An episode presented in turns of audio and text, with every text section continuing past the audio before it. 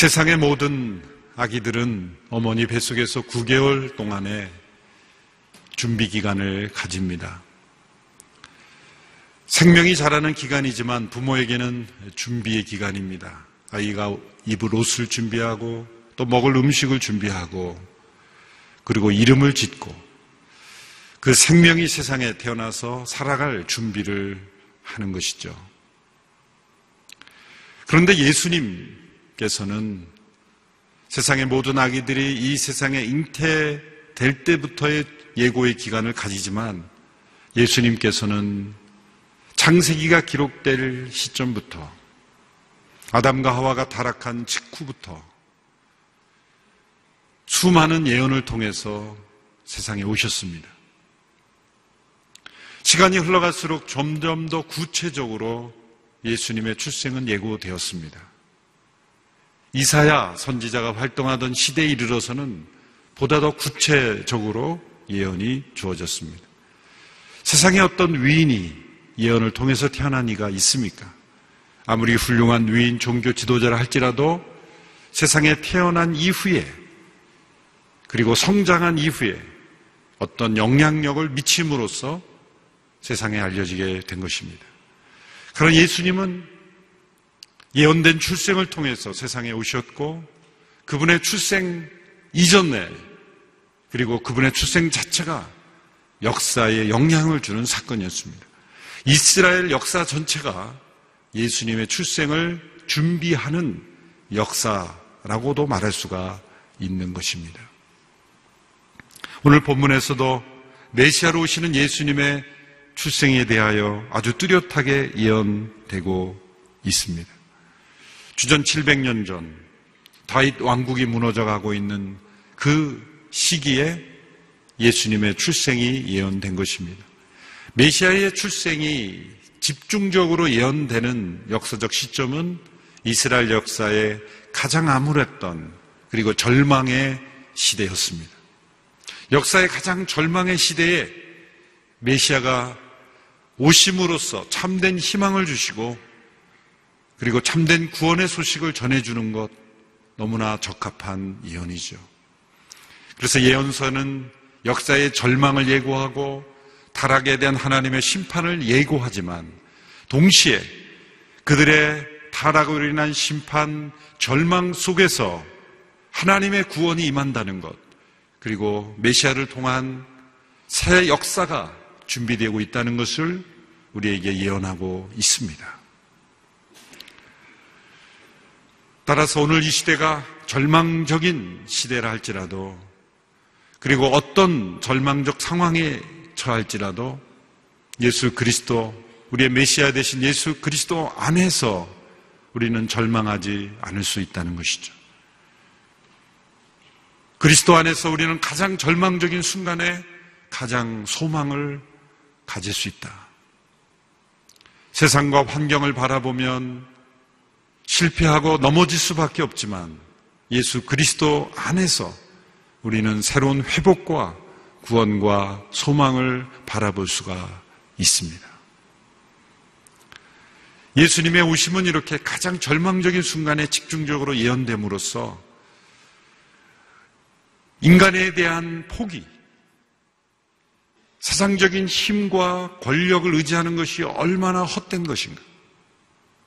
세상의 질서를 의지하는 것이 얼마나 우리를 절망하게 하는가를 경험하게 하는으로써 하나님의 도우심만을 바라보는 그러한 효과가 있는 것이죠. 그래서 가장 절망적 시대에 메시아 예언이 집중 된 것을 우리가 알 수가 있습니다. 이스라엘의 절망은 당시 강대국이었던 아시리아의 침공으로부터 시작이 됩니다. 아시리아의 정복은 오늘 본문 9장 1, 2절에 나오는 대로 수블론과 납달리 지역으로부터 시작되었습니다. 이 지역은 이스라엘의 북쪽에 있는 헬몬산 기슭으로부터 시작해서 그 중간에 있는 이스라엘 골짜기까지 펼쳐지는 비옥한 농경 지역입니다. 메소포타미아와 이집트를 연결하는 주요 무역 통로가 되기도 합니다. 왜 이것이 제일 1차적인 예, 정복 지역이 되었는가는 잘 알 수 있는 것이죠. 가장 풍부하고 또 가장 영광스러웠던 지역이기 때문입니다. 이 지역이 아시리아에 의해서 질밟히면서 이스라엘은 모욕을 당하고 고통을 겪게 되었습니다. 이런 모욕과 고통을 당하고 있는 그 상황 속에서 하나님은 회복을 그리고 희망을 구원을 예언해 주십니다. 9장 1, 2절의 말씀을 우리 같이 함께 읽어보겠습니다. 시작. 그러나 고통을 겪고 있는 사람들에게 어둠은 이제 사라졌다. 전에는 그가 스불론 땅과 납달리 땅이 모욕을 당하도록 내버려 두셨지만 이후로는 바닷길과 요단강 저편의 땅과 이방 사람들이 사는 갈릴리를 영광스럽게 하셨다. 어둠 속에서 걷던 백성이 큰 빛을 보았고 죽음의 그림자가 드리운 땅에 사는 사람들 위에 빛이 비쳤다. 장차 오실 메시아를 통해 이루실 놀라운 일들을 묘사합니다. 고통을 겪고 있는 사람들에게 어둠이 사라집니다. 모욕을 당한 땅이 영광스럽게 됩니다. 어둠 속에서 걷던 백성이 큰 빛을 보게 됩니다. 죽음의 그림자가 드리운 땅에 사는 사람들을 위해 빛이 비칩니다. 특별히 모욕을 당한 갈릴리 땅을 영광스럽게 하신다. 예수님께서 이 세상에 오셔서 가장 많은 시간을 보내신 지역은 갈릴리입니다. 예수님께서 예루살렘은 마지막 인생의 여정에 가셨을 뿐이죠. 잠시 이방 땅을 여행하긴 하셨지만 예수님의 가장 주된 사역지는 갈릴리였습니다. 갈릴리에서 모든 공생애를 다 보내셨다고 해도 과언이 아닙니다. 그런데 그 갈릴리는 모욕을 당한 땅이었습니다. 수치스러운 땅이었습니다. 많은 병자들이 있는 땅이었습니다.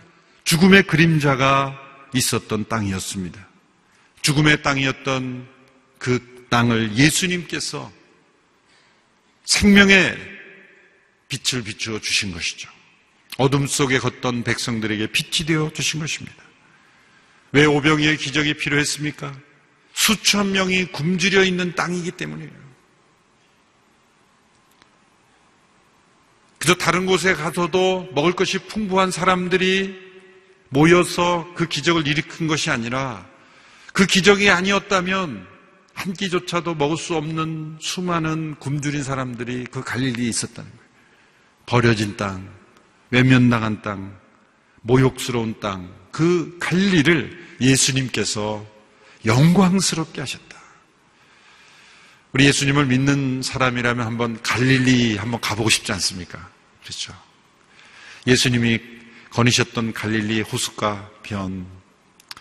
저도 몇 번 그 갈릴리 호수를 갈 때마다 예수님께서 이 무리를 걸으셨고 예수님께서 이 해변에서 제자들과 함께 대화하셨고 말씀을 가르치셨고 그 아직도 살아있는 땅과 같이 느껴집니다. 아마 전 세계에서 관광지로도 가장 많은 관광객이 찾는 지역이 아닐까요? 영광스럽게 된 것이죠. 예수님이 그 땅에 계심으로 그 땅이 영광스럽게 된 것이죠. 그러나 예수님께서 단지 이 갈릴리 사람들에게만 빛이 되는 것입니까? 갈릴리 사람들을 가르치던 이 표현을 보면 바로 이 세상에 살고 있는 모든 사람들을 가르치는, 가리키는 표현 아니겠습니까? 이스라엘 역사는 온 세상의 역사를 보여주는 역사이기 때문입니다. 고통을 겪고 있는 사람들. 세상에 고통이 없는 사람이 어디에 있습니까? 어둠 속을 걷는 사람들. 모든 사람들은 어둠 속을 걷고 있습니다. 죽음의 그림자가 들이온 땅에 사는 사람들. 이 세상은 죽음의 그림자가 뒤덮고 있습니다. 세상의 곳곳에 가보십시오. 다 사람들이 왜 억눌려 있습니까? 죽음의 그림자에 억눌린 것입니다. 질병을 왜 두려워합니까? 죽음의 그림자가 덮고 있는 것입니다. 왜 고통스러워합니까? 죽음의 그림자 때문에 고통스러워하고 있는 거예요. 왜 사람들이 두려워합니까? 죽을까봐 두려워하는 거예요. 죽음의 그림자에 덮여 있는 거예요. 왜 이런 사회적 혼란이 우리에게 찾아옵니까? 어둠 속을 걷기 때문이에요. 지도자들이 눈이 멀어 어둠 속을 걷기에 온 나라가 어지러워지는 거예요. 고통을 겪게 되는 거예요. 예수님은 이런 고통과 어둠과 죽음의 그림자가 드리운 세상에 메시아가로 오신 분이에요. 성탄의 축복은 어두운 세상에 빛이 임한 것입니다. 모욕의 땅을 영광스럽게 바꾸신 것입니다. 죽음의 그림자가 드리운 땅에 생명으로 임한 것이죠. 그래서 우리는 이 시대가 아무리 어려워도 기쁘다 구주 오셨네. 노래할 수 있는 거예요. 시대가 어렵기에. 어떤 분들은 이렇게 시국이 어려운데 뭐가 기쁘냐? 아니죠. 시대가 이렇게 어렵기 때문에 예수님의 오심이 의미가 있는 거예요. 이스라엘에 가장 암울했던 그 시기에 장차 오실 메시아로 인한 기쁨을 예언했습니다. 오늘 이 어려운 12월 달 연말 연시에 우리가 써붙여놓은 대로 기쁘다 구주 오십니다. 왜 예수님의 오심이 기쁨인가? 역사를 보면서 우리나라의 어려운 역사는 우리나라만이 아니라 전 세계에서 되풀이되고 있는 역사의 비극이죠. 어두움의 그림자, 죽음의 그림자입니다. 성탄의 축복은 바로 이 고통과 어둠과 죽음의 그림자가 덮고 있는 이 땅에 빛이 되어 주신 것입니다. 예수님이 왜 오셨습니까? 역사가 이렇기 때문에 오신 것이죠. 9장 3절에 보면은 이제 기쁨을 예언합니다. 3절의 말씀을 우리 같이 한번 읽어보겠습니다. 시작. 주께서 이 백성을 번성케 하셨고 기쁨을 키워 주셨습니다. 사람들이 추수할 때 기뻐하고 전리품을 나눌 때 즐거워하듯이 그들이 주 앞에서 기뻐합니다. 추수할 때의 그 기쁨, 또 전쟁에서의 그 승리의 기쁨, 이 기쁨이 바로 메시아가 임했을 때 우리에게 경험할 수 있는 그러한 기쁨이라는 거예요. 운동 경기에서 선수들이 승리할 때의 그 기쁨과 비교할 수 없는 생과 사를 가르는 그러한 전쟁에서 이겼을 때의 그 승리, 그 승리의 기쁨이 메시아가 오심으로 주어진다는 거예요. 이렇게 어둠에 빛이 비치고 기쁨이 오게 되는 진정한 이유가 무엇입니까? 그것은 한 아이가 태어나기 때문입니다. 9장 6절의 말씀 예수님의 대한 메시아 예언입니다. 9장 6절의 말씀 같이 읽어보겠습니다. 시작. 한 아이가 우리를 위해서 태어났다. 우리가 한 아들을 얻었다. 그의 어깨에는 주권이 있고 그의 이름은 기묘자, 모사, 전능하신 하나님, 영원하신 아버지, 평화의 왕이라 불릴 것이다. 한글 성경에는 나타나지 않지만 6절에는 왜냐하면 이라는 접속사로 시작됩니다. 그래서 6절은 이렇게 번역될 수 있는 것이죠. 한 아이가 우리를 위해 태어났기 때문입니다. 고통과 절망 속에 있는 사람들에게 왜 기쁨이 올 것이라고 말할 수 있습니까? 한 아이가 태어나기 때문입니다. 온 세상에 기쁨을 주는 아이가 태어날 것이기 때문입니다. 어두운 세상에 빛이 되는 아이입니다. 그 어깨에는 주권이 있고 그 이름을 다양하게 불릴 수 있는 그 아이가 태어나기 때문입니다. 그 아이는 우리를 위해 태어난 아이입니다. 오고 오는 모든 사람들을 위해 태어나는 아이입니다. 한 아이의 출생은 대개 그 가정의 기쁨입니다. 전혀 모르는 옆집에 한 아기가 태어났다 그래서 여러분 막 잠 못 이루고 기쁩니까? 물론 한 생명이 태어났다는 것에서 기쁠 수는 있지만 전혀 모르는 집의 아이가 태어났다 그래서 너무 기뻐서 잠이 안 옵니까? 어떤 경우에는 층간 소음이라 그래서 항의할도 돼요. 애좀 그만 울리라고. 한 집에는 그 아이가 우는 것이 기쁨의 소리이지만 다른 집에는 시끄러운 소리예요. 여행을 하다 보면은 뭐 기차나 또 버스나 비행기를 타다 보면 아이가 막 울죠. 그러면은 아, 저 생명의 소리로 인하여 기쁩니까? 저 아이를 왜 이렇게 울리지? 나 자야 되는데. 저만 그런 마음을 품었나요? 사실 그런 마음이 좀 들었어요. 음. 멀리 여행 갔다 오면서 좀 자려 그러는데 아이가 막 울어요. 그러면 좀 불편해요. 그런데 그 부모에게는 그 아이의 울음은 생명의 소리예요. 그 아이의 생명에서 나오는 그 아름다운 소리예요. 아이의 울음소리는. 그런데 옆집은 소음으로 들려요. 나를 위한 아기가 아니라는 거죠. 우리를 위한 아기가 아니라는 거예요. 여러분, 한 나이의 울음에 대해서 소음으로 여겼던 것을 회개합니다. 그 생명의 소리예요, 생명의 소리. 한 사회에 관심을 가지는 아이 정도가 아니에요. 왕실이 있는 그런 유럽의 영국이나 이런 데서는 그 왕실에서 아이가 태어나면 뭐 한 뉴스죠. 한 뉴스예요.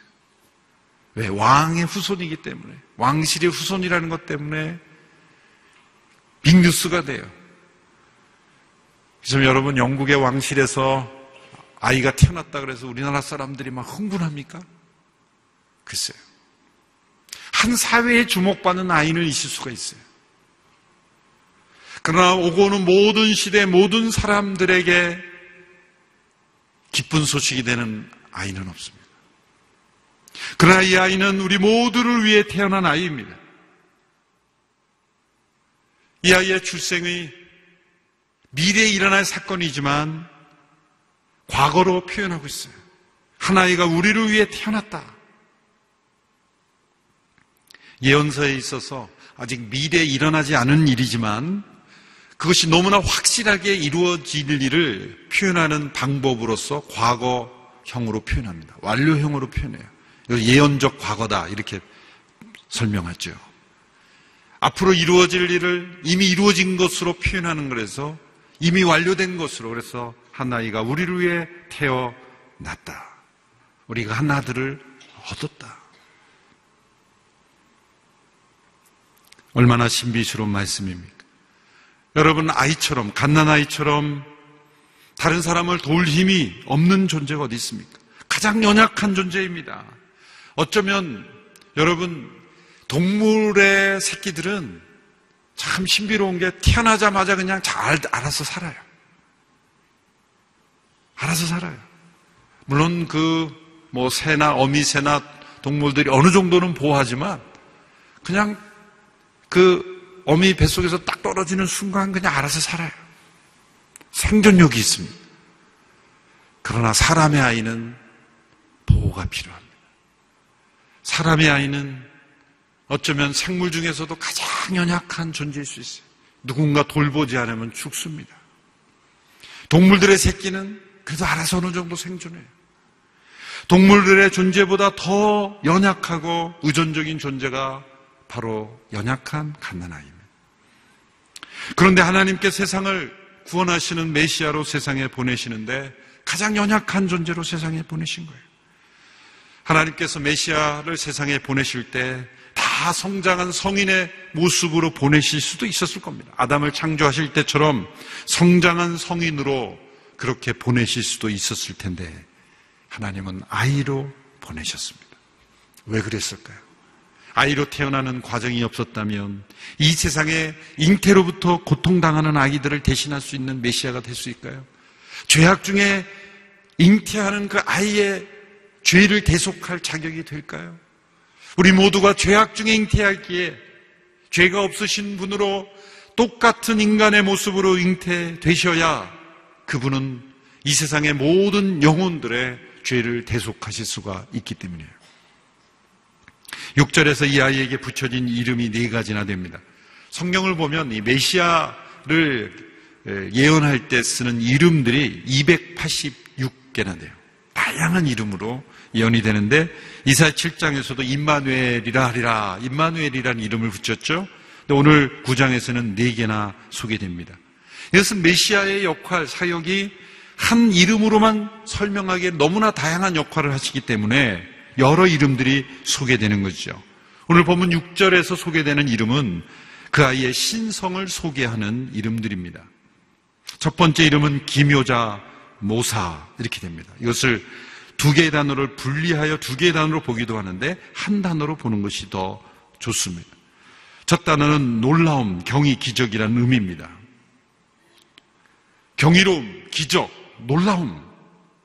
그리고 그 다음 단어는 지혜를 가진 자라는 뜻입니다. 그러니까 합하면 경이로운, 놀라운 지혜를 가진 존재다. 그런 뜻입니다. 그래서 영어 번역본들은 Wonderful Counselor 이런 이름으로 번역했죠. 문자적으로 번역하면 A Wonder of a Counselor 이렇게 됩니다. 예수님은 놀랍고 경이로운 신비한 지혜를 가진 상담자이시다. 우리말 표준 세번역 개정판에서는 놀라우신 조언자다. 이렇게 영어 번역본을 달았습니다. 예수님은 한 아이로 태어나셨지만 그럼 놀랍고 경이로운 지혜를 가진 조언자로 세상에 오셨습니다. 구유에 누이신 것 자체가 세상의 안내자가 되셨어요. 세상에 가장 가난한 사람이랄지라도 예수님 앞에서는 상처받지 않습니다. 예수님은 세상에 가장 고통받는 사람들에게도 친구가 되실 수 있는 분입니다. 세상에 가장 훌륭한 상담자를 만난다 해도 인생의 모든 문제를 다 의논하고 상담받을 수 없습니다.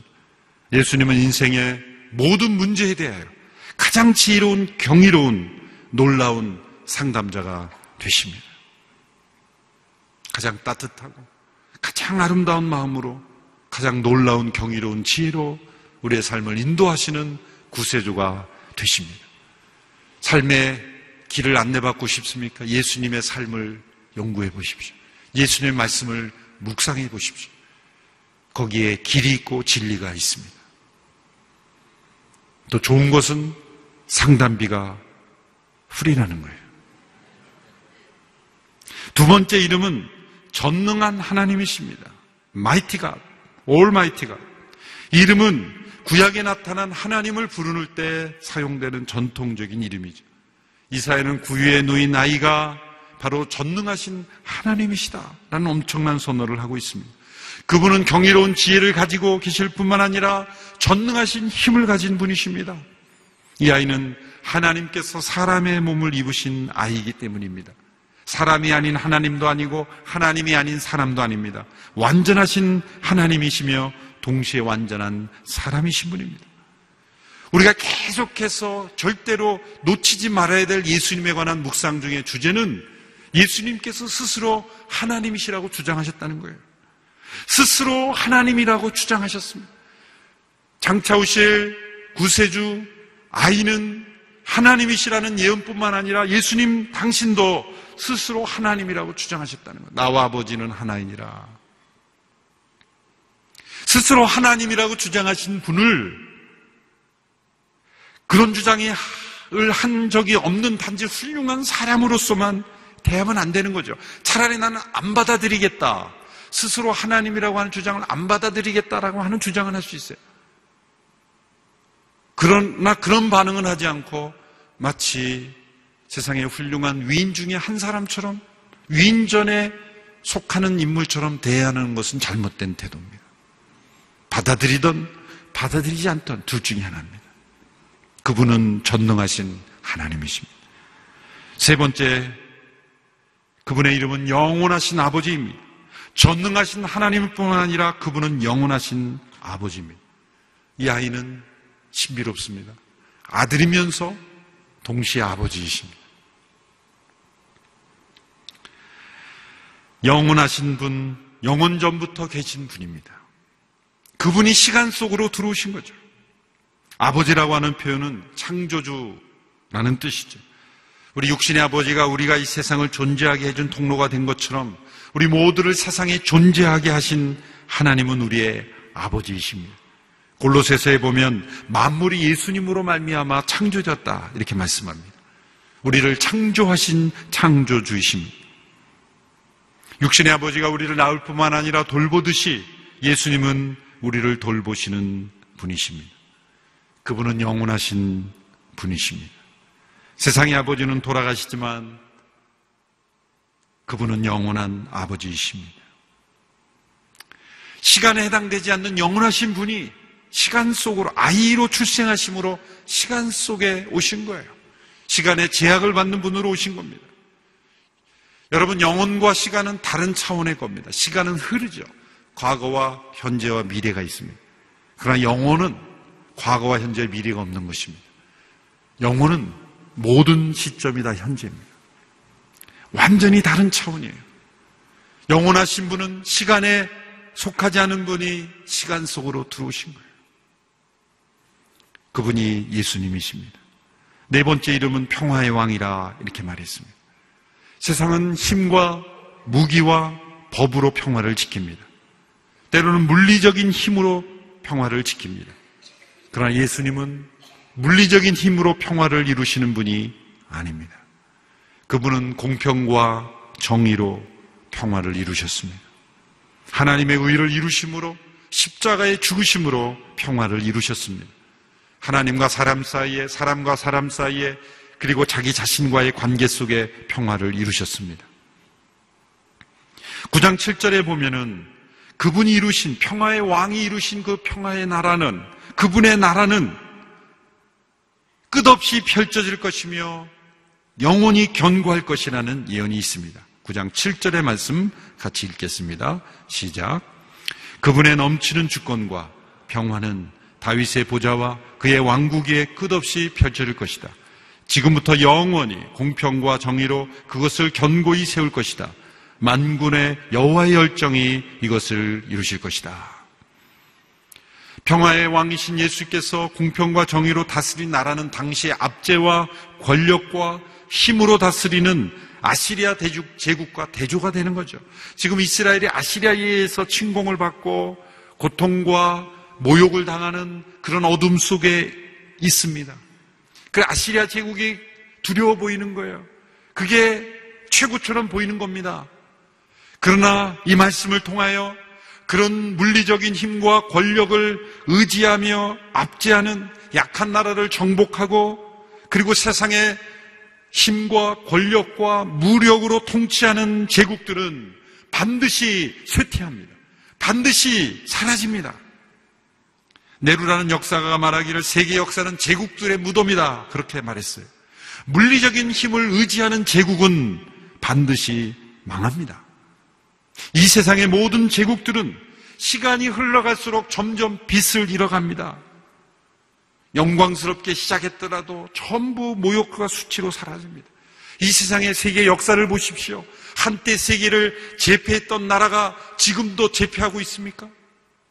한 시대 세상을 호령했지만 다 사라졌습니다. 세상의 물리적인 힘을 의지하는 제국은 반드시 사라지는 것입니다. 지금 세계를 제패하고 있다는 강대국도 착각하면 안 됩니다. 그런 힘이 언제나 계속될 리가 없습니다. 그러나 이러한 세상의 제국들과 대조적으로 예수 그리스도의 나라 공평과 정의로 통치하는 이 나라는 시간이 흘러갈수록 더욱 견고해집니다. 끝없이 펼쳐집니다. 그리고 점점 커져갑니다. 영원한 나라입니다. 여러분, 교회가 쇠퇴한다고 해서 예수 그리스도의 나라가 쇠퇴했다고 생각하면 착각입니다. 교회가 쇠퇴하는 지역이 분명히 있습니다. 왜 쇠퇴합니까? 예수 그리스도의 나라를 추구하지 않았기 때문에.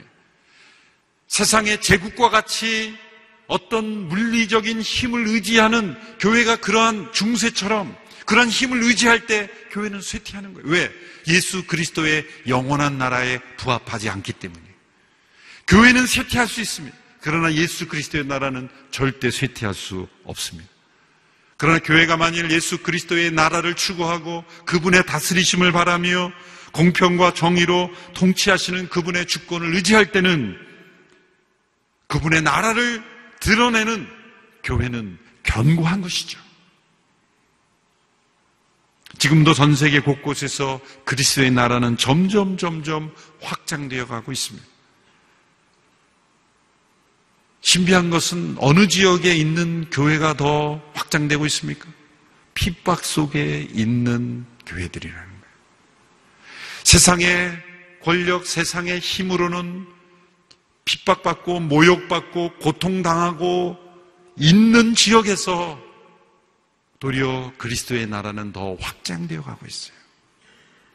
세상의 힘을 의지하고 세상의 힘을 좋아하는 지역에서는 교회도 쇠퇴하고 있어요. 왜 그렇습니까? 세상의 제국을 의지하기 때문에. 그러나 예수 그리스도의 세상의 제국으로부터는 핍박을 받지만 그러나 예수 그리스도의 주권을 의지하는 영원하신 아버지, 전능하신 하나님, 평화의 왕, 그리고 놀라우신 지혜를 가지신 분을 의지하는 교회는 그것밖에 의지할 수 없는 의- 교회는 점점 점점 확장되어 가는 거예요. 그럼 우리는 정신을 바짝 차리고 우리가 의지할 것은 세상의 힘이 아니라 예수 그리스도의 주권이라는 것. 그것을 회복하는 것이 참된 회개예요. 회복의 길입니다. 베들레헴에서 태어난 이 아이가 바로 기묘자 모사이시며 전능하신 하나님이시며 영원하신 아버지시며 평화의 왕이시며 그분이 통치하는 나라는 점점 점점 견고해질 것입니다. 점점 견고하고 영원히 존재하는 나라의 이론이 될 것입니까? 아니면 쇠퇴하는 제국의 이론을 의지하며 살아갈 것입니까?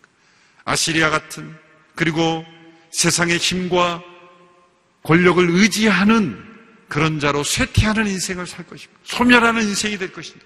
아니면 영원한 나라의 백성이 될 것인가? 그것을 결단하는 우리가 되기를 주님의 이름으로 축원합니다. 이번 성탄을 통해서 이 예수님의 이름을 경험하는 그런 축복이 있게 되기를 축원합니다. 기도하겠습니다. 한 아이가 우리에게 태어남으로 인해서 우리에게 놀라운 구원과 회복의 길을 허락하시며 영원한 나라의 백성이 되게 하신 것을 감사합니다. 그분의 주권을 인정하고 신뢰하고 따라가는 주님의 백성들 다 되게 하여 주시옵소서. 예수님의 이름으로 기도하옵나이다. 아멘.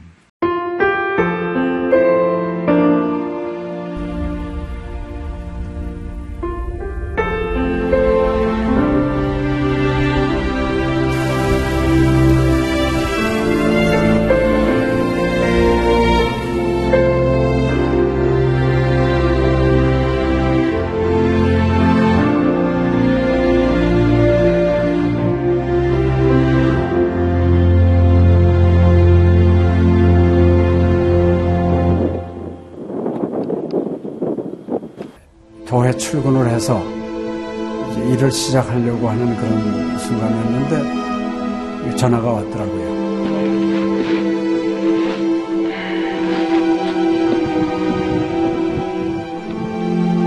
떨리는 음성으로 어, 우리 김성호 선교사가 그 지방사역 나갔다가 전기 사고로 소천을 했습니다. 안 보이죠? 앞이 안 보이고 캄캄하고 막 하나님께 항의하는 기도만 나오더라고요. 하나님 이럴 수가 있습니까?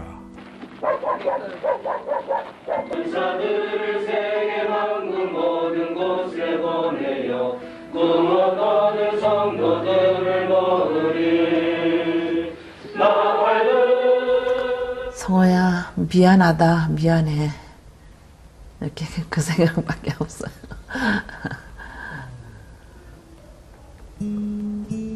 잘못해준 거에 대해서 미안해요 그냥 예. 잘해줄게 이렇게 빨리 갈 줄 알았으면 좀 더 잘해줄 걸. 아이고, 내가 죽였구나. 내가 아들을 죽였구나. 몽골에 가라고 권했는데, 권하지만 않았으면은 아무 일도 일어나지 않았을 텐데, 걔가 살았을 텐데, 그 죄책감이 막 일어나더라고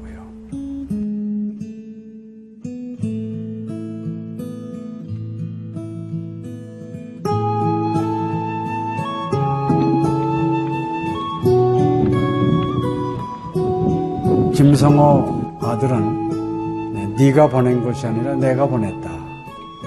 하나님께서 아들을 보내셨다고 하는 그런 음성으로 저에게 들려지는. 2000년도에 저희 아들을 그 울란바토르 날랑 공동묘지에 묻으면서 그 하나님의 속삭임이 제 마음에 있으셨어요. 예, 김여일아, 때가 되면 너도 와라.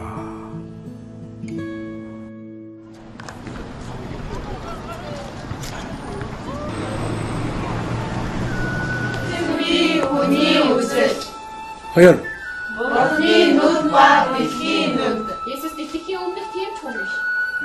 이제는 여러분들은 새로운 시점을 해요. 아다 다 네, 그걸 확실히 내가